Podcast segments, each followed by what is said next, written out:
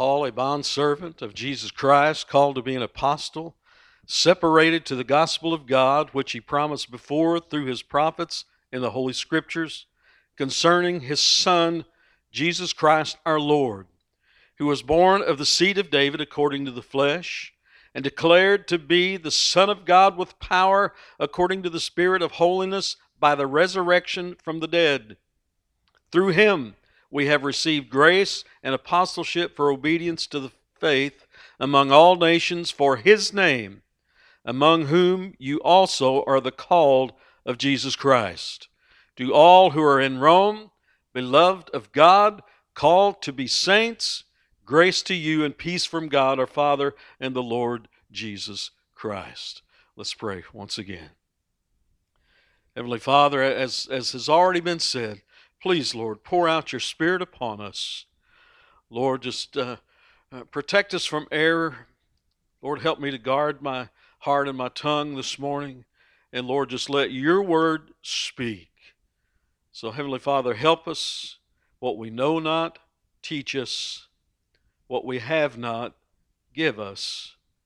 And who we are not, make us. For Christ's sake and in his name I pray. Amen.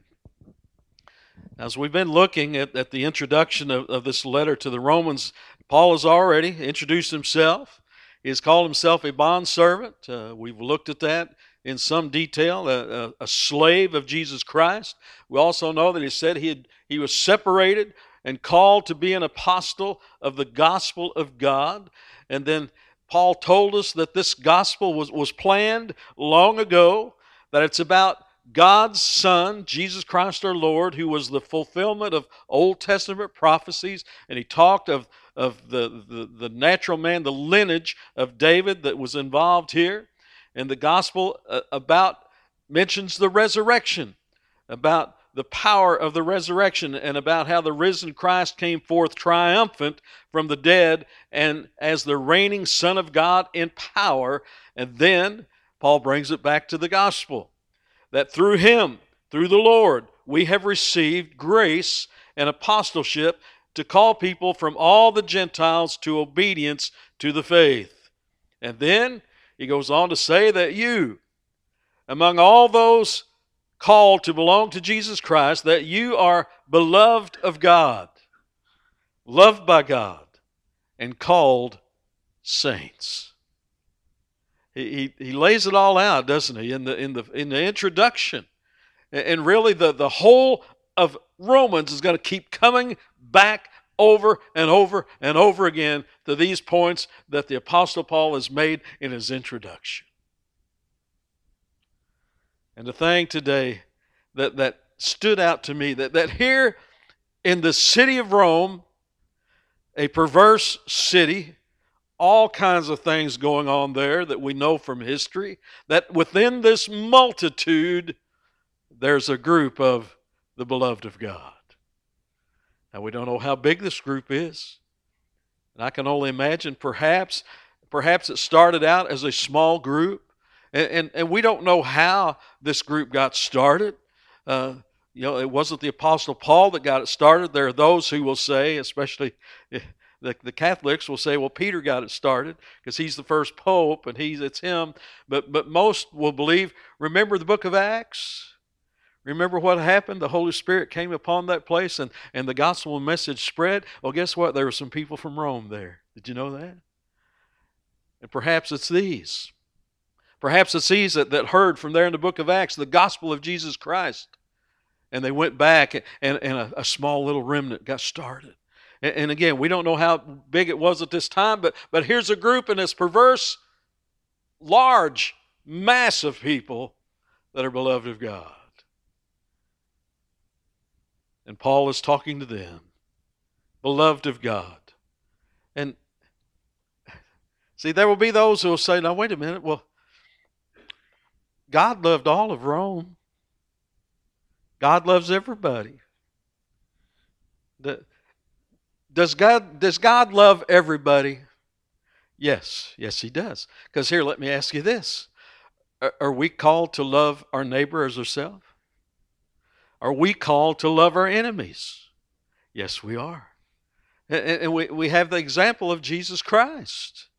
So, so yes, we're to love all. And, and, and as much as depends on us, we're to live peaceably with all. Does God love all? Yes. Does God have a particular love for his beloved? Yes. Yes.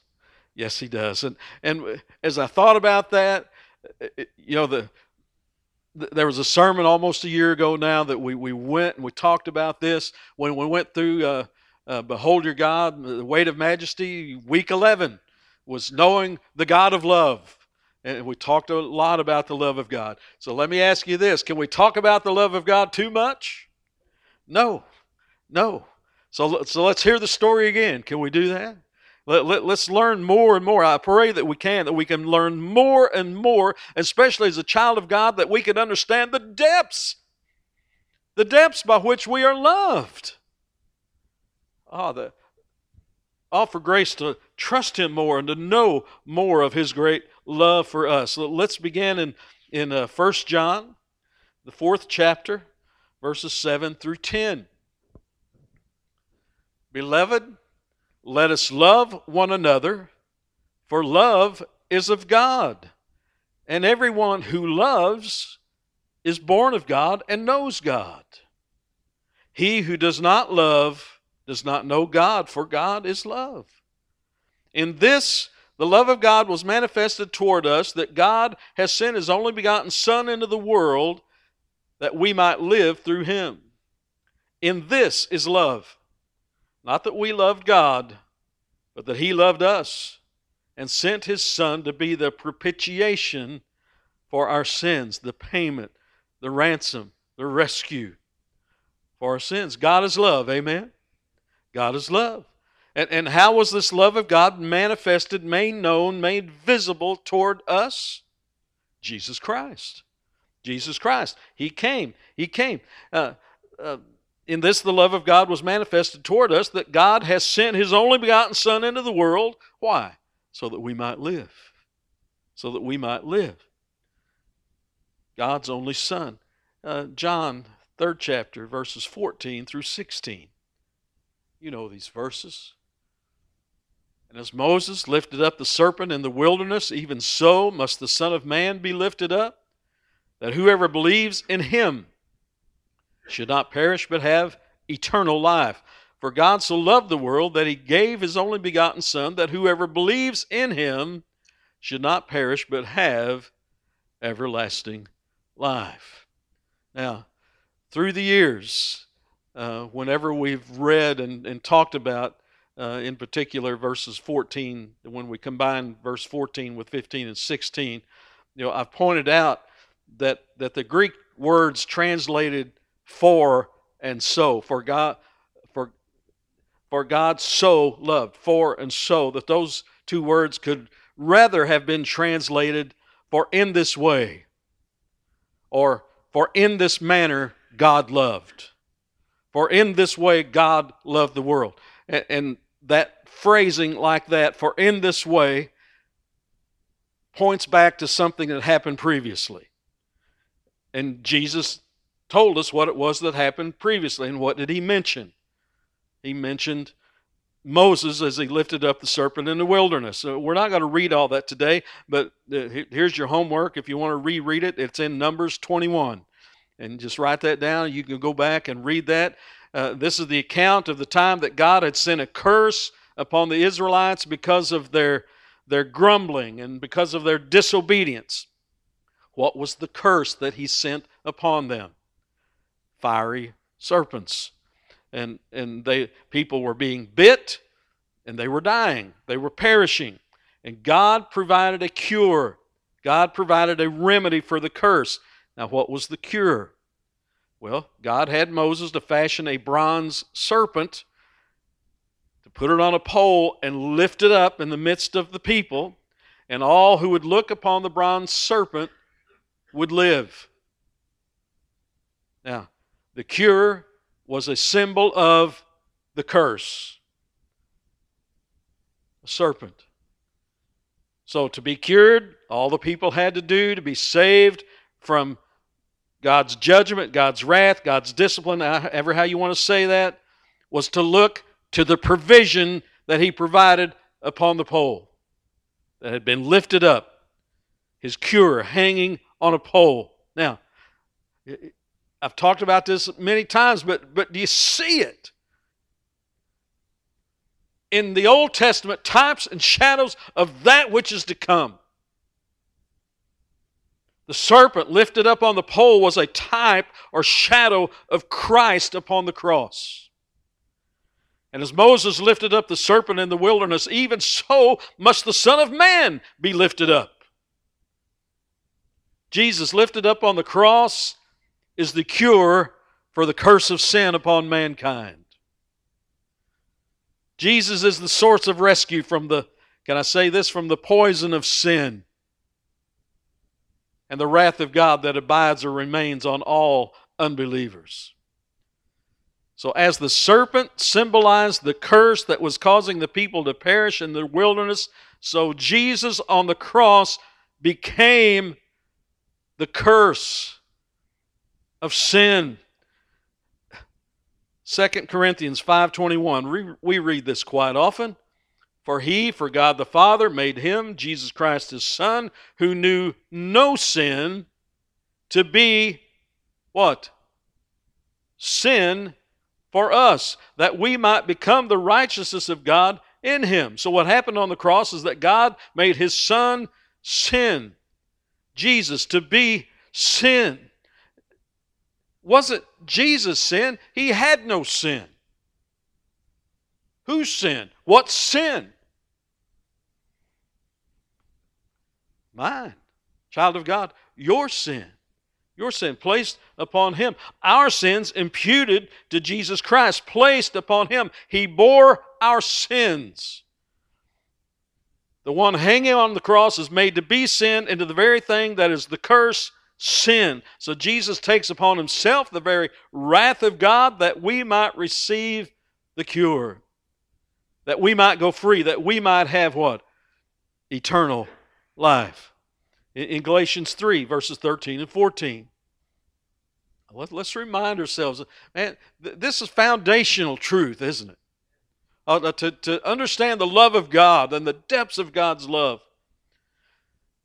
Verses 13 and 14 Christ has redeemed us from the curse of the law. How? How did he do that?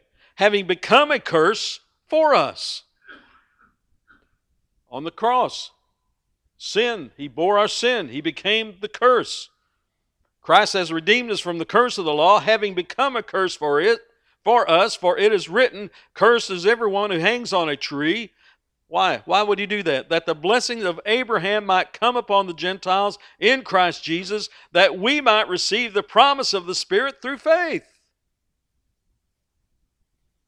And in becoming sin and a curse for us, He took our certain death, He took our certain punishment, He took the wrath of God that was deserved for us. And, children of God, what did we get in return? The righteousness of Christ.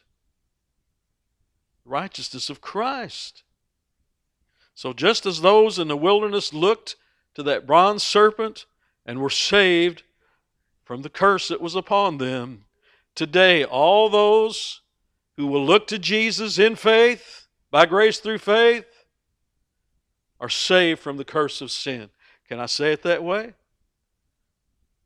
Isaiah 45, verse 22 Look to me and be saved, all you ends of the earth, for I am God and there is no other.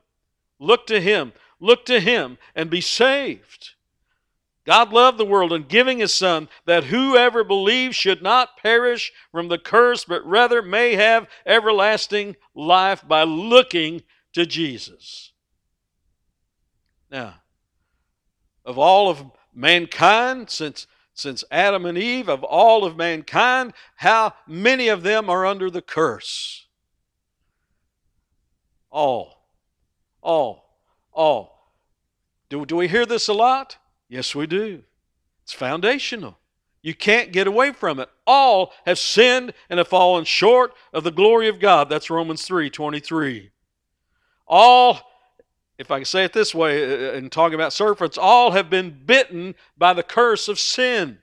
And it all came because of the first man, Adam, that fell. And the curse of sin, following all the ancestry of mankind since. But Christ came to save. To save. John 3, let's read verse 17 and 18 now. For God did not send his Son into the world to condemn the world, but that the world through him might be saved. He who believes in him, in Christ, is not condemned. But all but listen, but listen. But he who does not believe is condemned already. Why? Because he has not believed in the name of the only begotten Son of God. So again, I could say this. In this world, there's only two kinds of people those who are condemned those who are not condemned. You can say those who are saved, those who are not saved, those who believe, those who are unbelievers. There, there's only two categories of people in this life on this earth. All have sinned, all under the curse. Wages, the cost of sin is death, is to perish. For God so loved the world that he gave his only begotten Son, so that we might not perish, but have eternal life. For God so loved the world. Well, who's the world? Well, it seems to me that, that the world is everybody. It's all of fallen humanity. For God so loved all of hum, fallen humanity that he sent his son. Now that's love, isn't it? That he sent his son. All who hate Jesus, all who do not have the Spirit of truth abiding in them. And then it is from this mass of fallen humanity that God, in His mercy and love, saves some. It is within this vast number of perishing people that God loved in a particular love. In this way, God loved the world. Now, the gospel call, because Paul is, talked about the call, and perhaps we will talk about that at another time. Uh, the gospel call that, that we proclaim, the gospel call goes to all the world, does it not?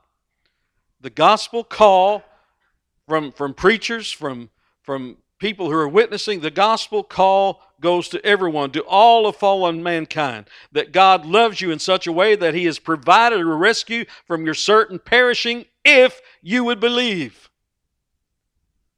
He gave His only begotten Son that whoever believes in Him should not perish but have everlasting life. In John 5, verse 24, most assuredly I say to you, he who hears my word and believes in Him who sent me has everlasting life and shall not come into judgment, but has passed from death into life. And then in uh, chapter 6, verse uh, 47 of John, most assuredly I say to you that he who believes in me has everlasting life. Is it a wonder that I ask the question almost every Sunday do you believe?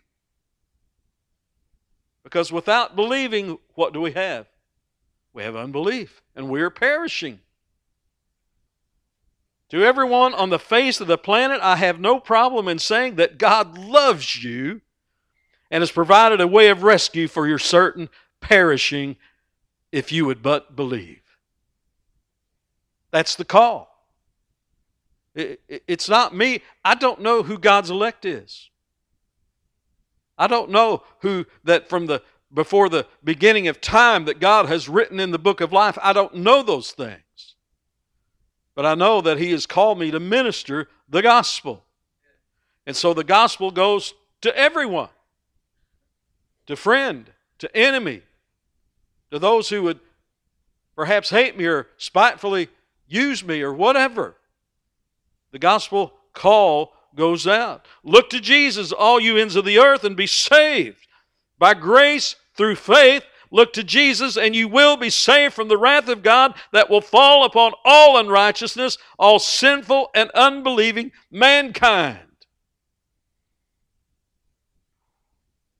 Flee the wrath of God that is certainly coming, and even now abides upon all unbelievers. Well, I don't know about that. Really? John 3, verse 36. He who believes in the Son has what? Everlasting life. And he who does not believe the Son shall not see life, but what do they have? But the wrath of God abides on him. Now, this is not talking future, it's talking right now. Dead men walking without the Spirit of God, the wrath of God upon them. You see, God's word tells us his wrath will be poured out upon all unbelieving sinners. That, that's why we preach flee the wrath of God that is coming. Turn from the wrath that abides with you now. Wrath of God that you're storing up. The, the, the Apostle Paul will talk about that. Let's, let's go to there uh, in Romans 2, verses 5 through 11.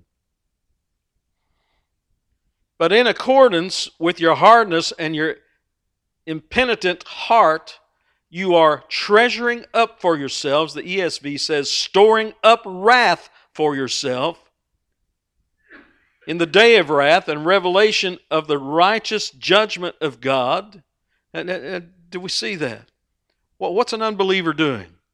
They are storing up wrath. Think about that.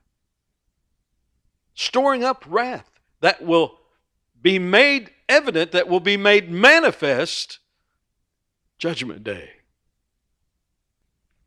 wrath and the day of wrath and revelation of the righteous judgment of God, who will render to each one according to his deeds eternal life to those who by patient continuance in doing good seek for glory, honor, and immortality, but to those who are self seeking and do not obey the truth, but obey unrighteousness, indignation, and wrath, tribulation, and anguish on every soul of man who does evil, of the Jew first and also the Greek but glory, honor, and peace to everyone who works what is good, to the Jew first and also to the Greek, for there is no partiality with God. Storing up wrath, unbelievers storing up wrath. And I've got this quote from a writer, and I don't have the name of who this was, and I've read this before, but, but listen, but listen. Quote Many envision God as a benign heavenly grandfather, tolerant, easygoing, lenient, permissive, devoid of any real displeasure over sin, who without consideration of his holiness will benignly, gently pass over sin and accept people as they are. We have lost the reality of God's wrath. We have disregarded his hatred for sin. We have forgotten Hebrews 10:31. It is a fearful thing to fall into the hands of the living God. This reality is the very thing that makes his love so amazing.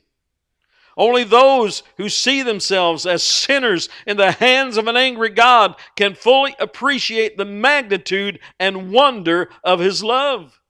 We must maintain a carefully balanced biblical perspective God's love cannot be isolated from his wrath and vice versa, nor are his love and wrath in opposition to each other. Both attributes are constant and perfect. Amen? His wrath coexists with his love, therefore, the two never contradict. Both God's wrath and his love work to the same ultimate end, his glory. God is glorified in the condemnation of the wicked. He is glorified in every expression of love for all people, and He is glorified in the particular love He manifests in saving His people. Amen? That's, that's a good quote. John 3.16 again. For God so loved the world that he gave his only begotten Son, that whoever believes in him shall not perish but have everlasting life. That, that's good news, isn't it? See, that, that's the gospel. Believe and receive everlasting life. And you may wonder, well, why would, why would anyone refuse that? Why would anyone not believe? Why? But, but, but, but how about this question? Think about it this way. Are you listening? Say amen. Why does anyone believe? There's the question. Why did any of us believe? Why do any of us believe and receive Christ? Why? And I've, I've talked about this before, but when I looked at my old notes and I thought, man, that's so good. Why did any of us believe? Because there's a greater love than the love of John 3:16. There's a greater love than the love of John 3:16. You see the love of John 3:16 is an amazing gift of Christ to the world so that the free offer to eternal life goes out to everyone. Believe and you will be saved. Believe and your sins will be forgiven. God's wrath will be removed and you will have eternal joy with him if you believe. But there is a, another love of God, a particular love of God this love of God goes beyond the free offer of the gospel and chooses a people for himself, brings them to himself in faith, and makes with them an, a personal, everlasting covenant. You, you could call this God's electing love. You could call this uh, God's regenerating love. You could call this God's redeeming love. Everlasting covenant. You, you could call this many things that this love God does more than offer. And I, hope we can understand this. You see, God overcomes rebellion, He overcomes resistance so that these loved ones receive the offer. And again, many people will yeah, try to talk to people about that. And what do we hear so often? What do we hear? But, but what about my free will? It is my free will whether or not I'll choose it. It's people's free will whether or not they'll be saved. Just, just let me say this, and I know I've said this probably many times no one ever gets saved against their will.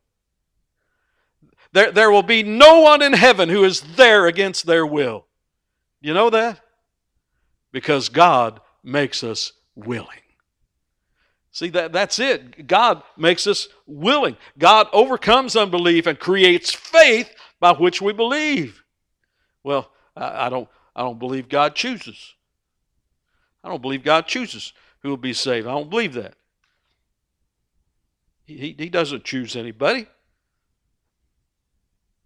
And, and here's where I always go. If you get that, if you get that, here's where I always go, especially if it's somebody that, that goes to church, they, they've perhaps they've read the Bible, they know some things. I always go here.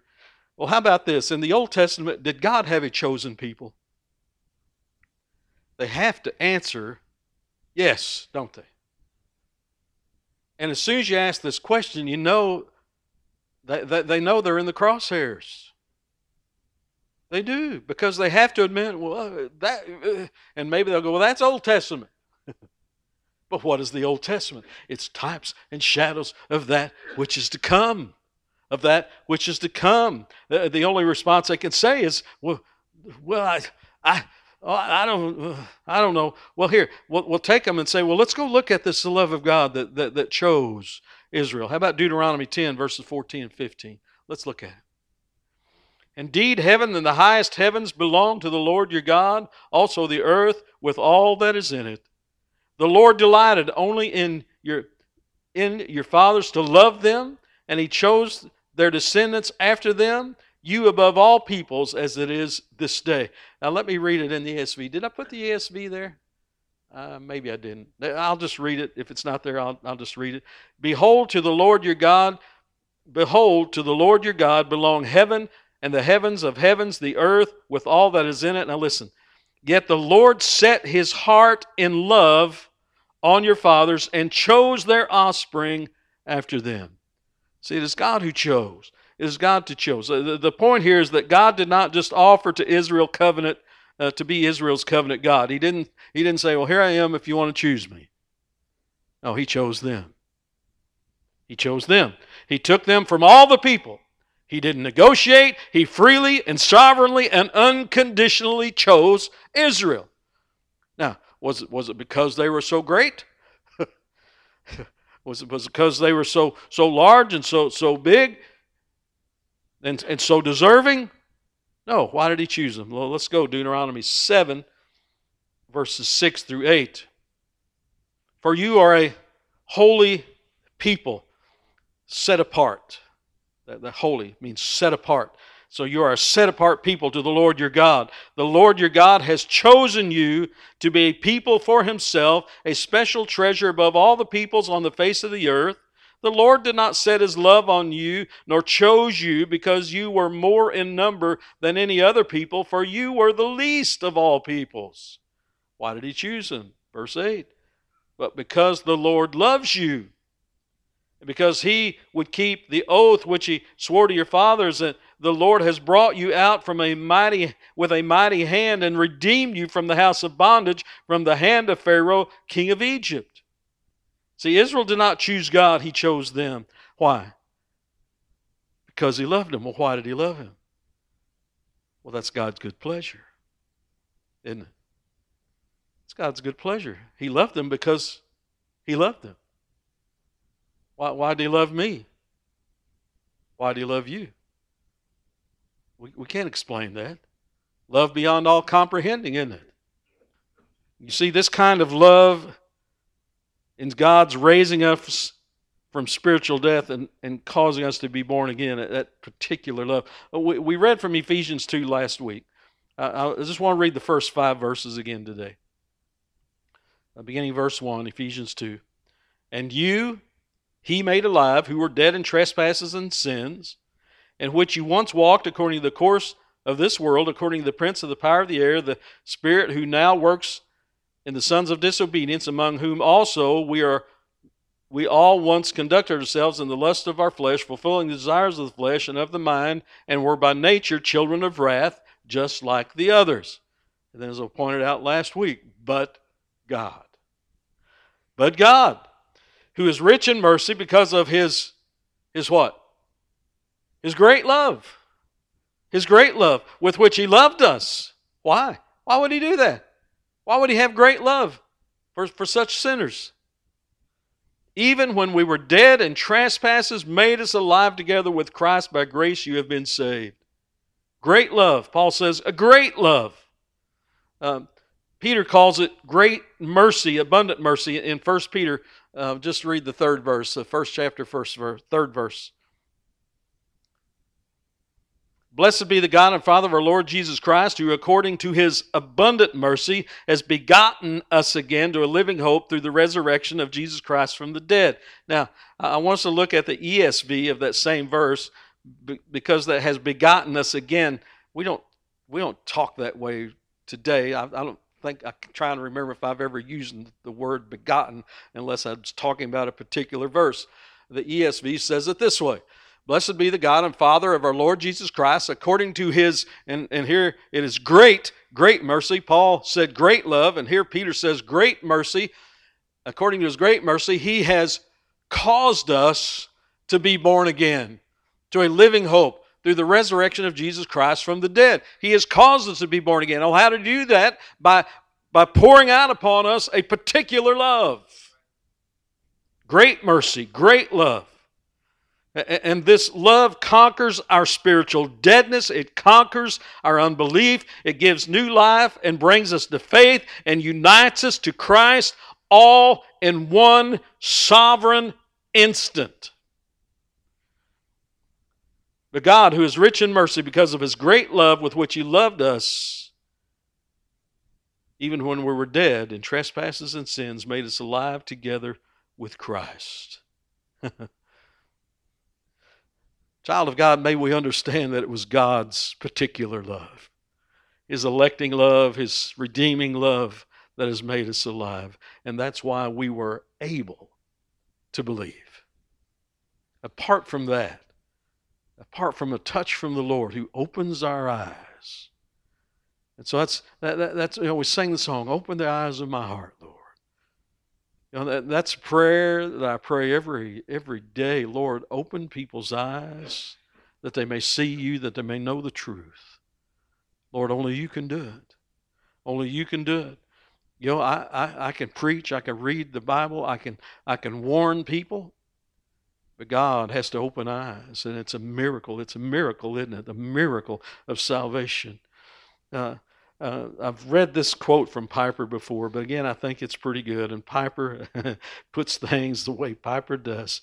Quote Those of you who believe on Christ, God wants you to know yourself loved, not only with the universal love of John 3:16. So there he calls it a universal love but also with his, now listen, but also with his death conquering, hardness removing, rebellious eradicating, sight imparting, faith creating, personal, individual, invincible covenant love of which we are absolutely undeserving.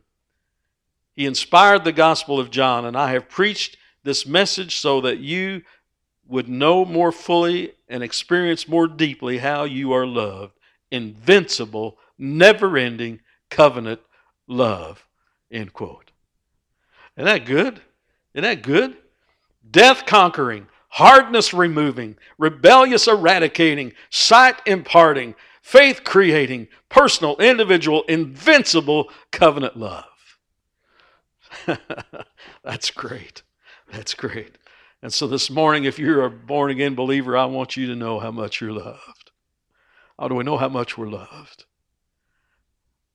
Because apart from that love of God that was poured down in our heart, we would be just like every other unbeliever that's walking around storing up wrath for themselves for the day of judgment. Thank the Lord for his love. I think we're going to end there. Let's pray. Heavenly Father, just help us that we might know more of your great love. Lord, the, the, the call that would go out to everyone repent and be saved. Believe. Believe. Believe in Christ. Believe in his, his ransom, his rescue. Believe that he died on a cross. Believe that, that power of the resurrection, that he w- has risen from the dead. Believe. And you will be saved. Saved from wrath that you're storing up for yourself. So, Father, I just pray for a miracle of mercy, miracle of salvation, that someone perhaps who is yet in darkness might receive light. That the, that the tomb that they're in would flame with light, the light from you. And Father, for us who, who, who have known your particular love, your electing love, your redeeming love. Help us to know all the more of how great a love this is. And help us to know that the only reason any of us loved you is because you first loved us. So, Father, as we consider the communion table this day, help us to know and remember the great redeeming love of Calvary. That Christ, who went to the cross to give himself so that we might live. So, Father, help us to, to all the more to see you and to see your love. It's in Christ's name I pray. Amen.